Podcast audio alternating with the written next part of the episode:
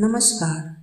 दोस्तों, आज मैं सुनाऊँगी नीति कथा, जिसका शीर्षक है अभ्यास का महत्व।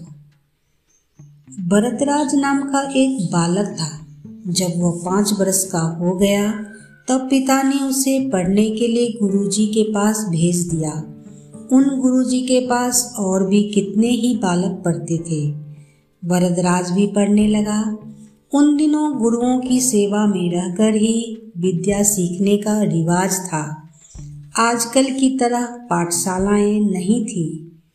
भरतराज एकदम बुद्धू था। उसे कुछ भी याद नहीं रहता था। उसके सहपाठी आगे बढ़ते गए। वह एक साल की पढ़ाई में तीन तीन साल लगाता रहा। गुरुजी उसे अलग से पढ़ाते, समझाते, पर सब बेकार। उसकी समझ में कुछ न आता था। वह खाता खूब था और सोता भी सबसे अधिक था। जब तक उसे कोई जगाता नहीं था, वह नहीं जागता था। गुरु जी ने उसे बुद्धि बढ़ाने की दवाई खाने को दी। उससे भी कुछ लाभ नहीं हुआ। वह कभी उसे प्यार से समझाते, कभी झिड़क देते और कभी दंड भी देते।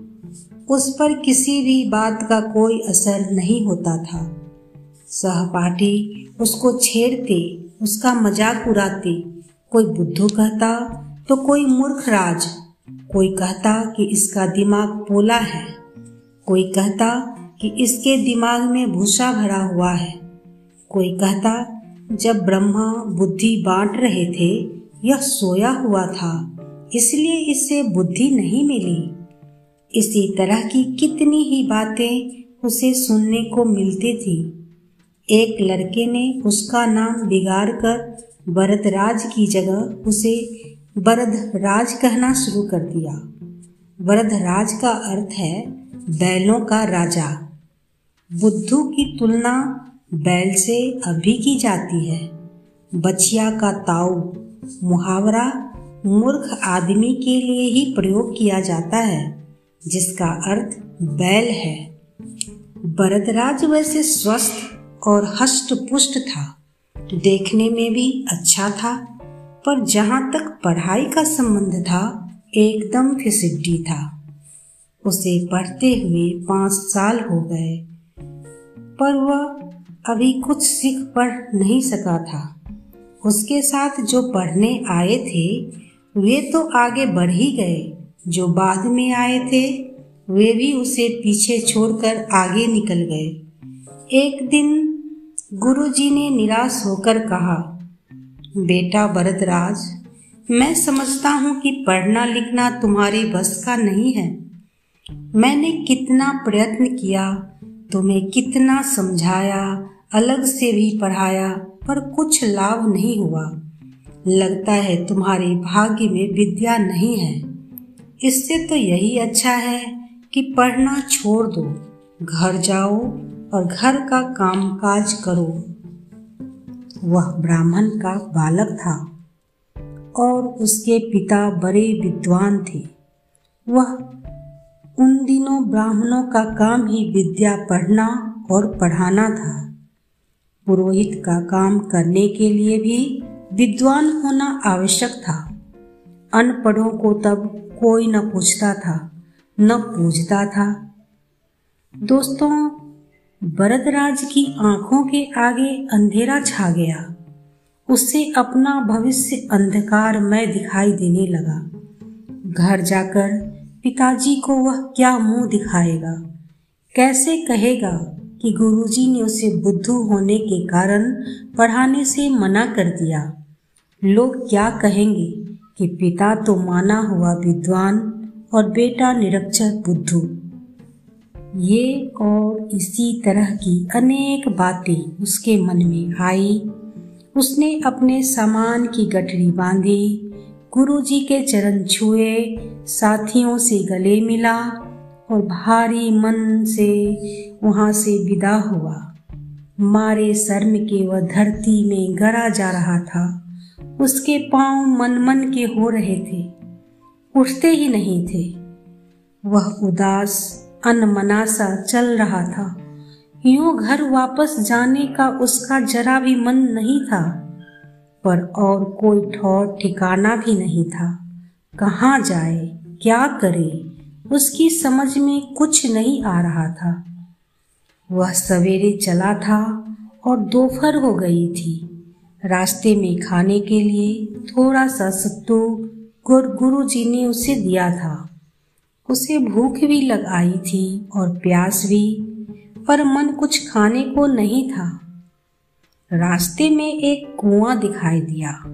वह सुस्ताने के लिए कुएँ के पास जा बैठा। वह खिन और उदास था। अपना जीवन उसे अंधकार में और व्यर्थ लग रहा था। उसने सोचा, इस जीने से तो मर जाना ही अच्छा है। यही सोचकर वह डूब मरने के लिए कुएँ की ओर बढ़ा। उसने चारों ओर देखा कि आसपास कोई देख तो नहीं रहा है, कोई पानी भरने तो नहीं आ रहा है। फिर उसने झाँक कर कुएँ की गहराई की था ली। यह देखते, भालते उसकी नज़र कुएँ की जगत पर गई। जगत पर पानी खींचने से, रस्सी की रगड़ से जगह जगह पत्थर घिस गए थे और निशान पड़े हुए थे। चबूतरे पर घरों और गागरों को रखने से पत्थर में, घरों के निचले भागों जैसे गड्ढे बने हुए थे।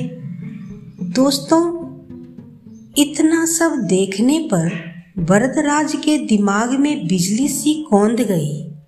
उसने सोचा बार बार की रगड़ से कोमल रेसे से बनी रस्सी पत्थर को काट सकती है। मिट्टी के घरे जो जरा सी चोट लगने से टूट जाते हैं, उनसे पक्के पत्थरों पर गड्ढे बन सकते हैं। फिर क्या लगातार परिश्रम करने से मुझे पढ़ना लिखना नहीं आ सकता? बस डूब मरने के विचार को उसने छोड़ दिया। वह अपने आप से ही बोल उठा, मैं कठिन परिश्रम करूँगा। फिर देखता हूँ मुझे विद्या कैसे नहीं आती है। उसके स्वर में आत्मविश्वास की दृढ़ता थी। कुछ कर दिखाने का संकल्प था। उसने कुएँ पर रखे बाल्टी से पानी निकाला। हाथ मुँह धोए और सत्तू खाकर भरपेट पानी पिया। वह घर जाने की अपेक्षा फिर पीछे लौट पड़ा। अब की बार उसके कदम पहले की तरह भारी नहीं थे। वह तेज़ी से चल रहा था। उसकी उदासी दूर हो चुकी थी। अब तो वह दूसरी ही तरह का वरदराज लग रहा था। दिन अस्त होने से पहले ही वह गुरु जी के घर जा पहुँचा। उसने गुरु जी के चरण छूकर प्रणाम किया। उसके साथियों को जब पता लगा कि वह फिर वापस आ गया है, तब वे तरह तरह की बातें बनाने लगे। गुरु जी ने उसे देखकर बोले, बेटा भरतराज तुम घर नहीं गए क्या? वह नर्मता पूर्वक बोला, गया था गुरुजी पर आधे रास्ते से लौट आया हूँ। अब मेरी आँखें खुल गई हैं। मैंने निश्चय किया है कि मैं पूरी लगन और परिश्रम से पढ़ूँगा। आज से आपको कभी कुछ कहने का अवसर नहीं दूँगा। गुरु जी का मन पसीज गया। बोले, ठीक है, कुछ दिन और देख लेता हूँ। तुम जो कुछ कह रहे हो उसे कर दिखाओगे तो मुझे बड़ी प्रसन्नता होगी। भरतराज की पढ़ाई प्रारंभ हुई। अब तो उसकी भूख और नींद पता नहीं कहाँ भाग गई। वह रात को देर तक पढ़ता रहता और प्रातः भी सबसे पहले उठ जाता।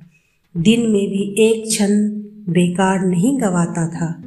फिर क्या था? जो पाठ याद करना उसे ऊँचे पहाड़ पर चढ़ने की तरह कठिन प्रतीत होता था, वही अब आसान हो गया। उसने अगली पिछली सारी कसर अपनी मेहनत से पूरी कर दी। गुरुजी और दूसरे छात्र इस परिवर्तन को देखकर आश्चर्य में डूब गए। अब उन्होंने बरदराज का मज़ाक उड़ाना बंद कर दिया। कुछ महीनों बाद तो गुरुजी उनकी प्रशंसा भी करने लगे। अब वरदराज की गिनती प्रतिभाशाली छात्रों में होने लगी। कल का बुद्धू वरदराज अब बुद्धिमान बन गया। यह चमत्कार न तो किसी औषधि से हुआ था और न ही किसी जंत्र मंत्र से। यह लगन और कठोर परिश्रम का चमत्कार था। बाद में यही भरतराज प्रसिद्ध विद्वान बना।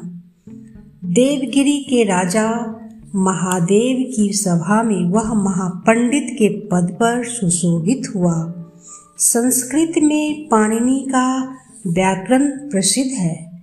यह कठिन भी है। इसे पढ़ने में विद्यार्थियों को बहुत परिश्रम करना पड़ता था। बरदराज को भी पाणिनि के व्याकरण को समझने में बड़ी कठिनाई का अनुभव हुआ था। विद्यार्थियों की इस कठिनाई को दूर करने के लिए पंडित भरतराज ने लघु सिद्धांत कौमुदी की रचना की। इसमें पाणिनि के व्याकरण का सारांश दिया गया है। इन्हीं भरतराज ने मुग्ध बोध नामक संस्कृत के सरल व्याकरण की रचना भी की थी। इन्हीं भरतराज का दूसरा नाम बोप देव भी है। भरतराज के जीवन की इस घटना से एक लोकोक्ति ही प्रसिद्ध हो गई। यह लोकोक्ति बड़ी ही महत्वपूर्ण है। दोस्तों, इसे हमें याद कर लेना चाहिए, क्योंकि यह हमारे लिए पथ प्रदर्शक सिद्ध हो सकती है। करत करत अभ्यास के जरमति होत सुजान, रसरी आवत जात ते सिल पर परत निशान। धन्यवाद। thank you